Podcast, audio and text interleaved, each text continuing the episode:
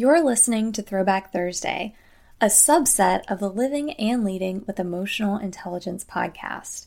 The purpose of Throwback Thursdays is to provide insight and life lessons through the sharing of my own personal stories and experiences before I embarked on my own self-development journey, and then analyze the experience with a fresh perspective.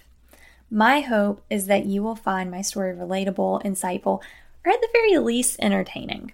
Today's Throwback Thursday is going to be short and sweet, and the message is this. If you want to live a life of contentment, you can't stress about how other people view you.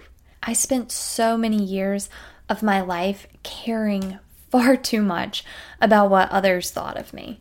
I remember feeling ashamed if I wasn't wearing what was seen as acceptable or cool, and I would try to act like the masses, talk like the masses, and care about the superficial things that the masses cared about.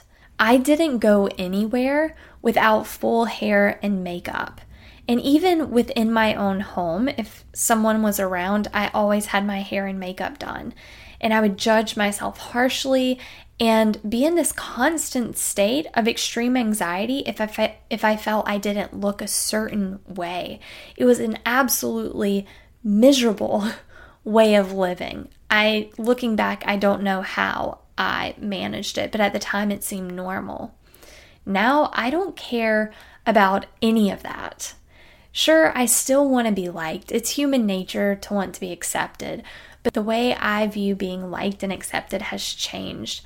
I don't care if others like how I dress, how I do my hair, how much money I make, if they like the car I drive or the house I live in. If they don't like it, it's their problem, not mine. I also don't care if they like my podcast, no offense, but I don't. And I don't care if people like the way I run my business. That just tells me that they're not my ideal client, they're not the right fit for my podcast.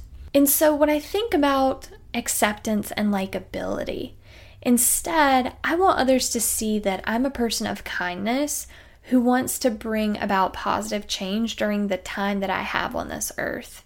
And I wish I could give everybody the formula for how not to care what other people think about you, but I think the path to that realization and change is a personal one that you kind of have to find on your own. For me personally, I noticed a shift in my way of thinking around the same time that I started to develop compassion for myself.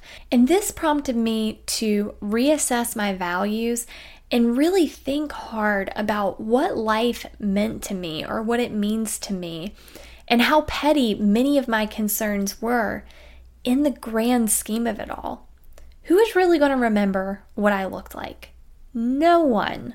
However, how I treat people and what I choose to do with my life and the time that I'm here could potentially impact generations to come. And when I realized that was ultimately what was important to me, and realized how miserable my life was when caring about superficial and fleeting things, that was when I changed my perspective, which changed how I lived and felt about myself and life and other people and other people's opinions. So I would just ask yourself, if everyone disappeared or couldn't see you or couldn't judge you, what would you truly care about? And focus on that. So I guess my only advice that I can give you is to take some time to really sit with your thoughts and yourself and think, what is truly important in my life? But that's all for this week's Throwback Thursday. Like I said, short and sweet. I hope you found it insightful. Until next time, live and lead with an open heart and an open mind. Thanks for listening.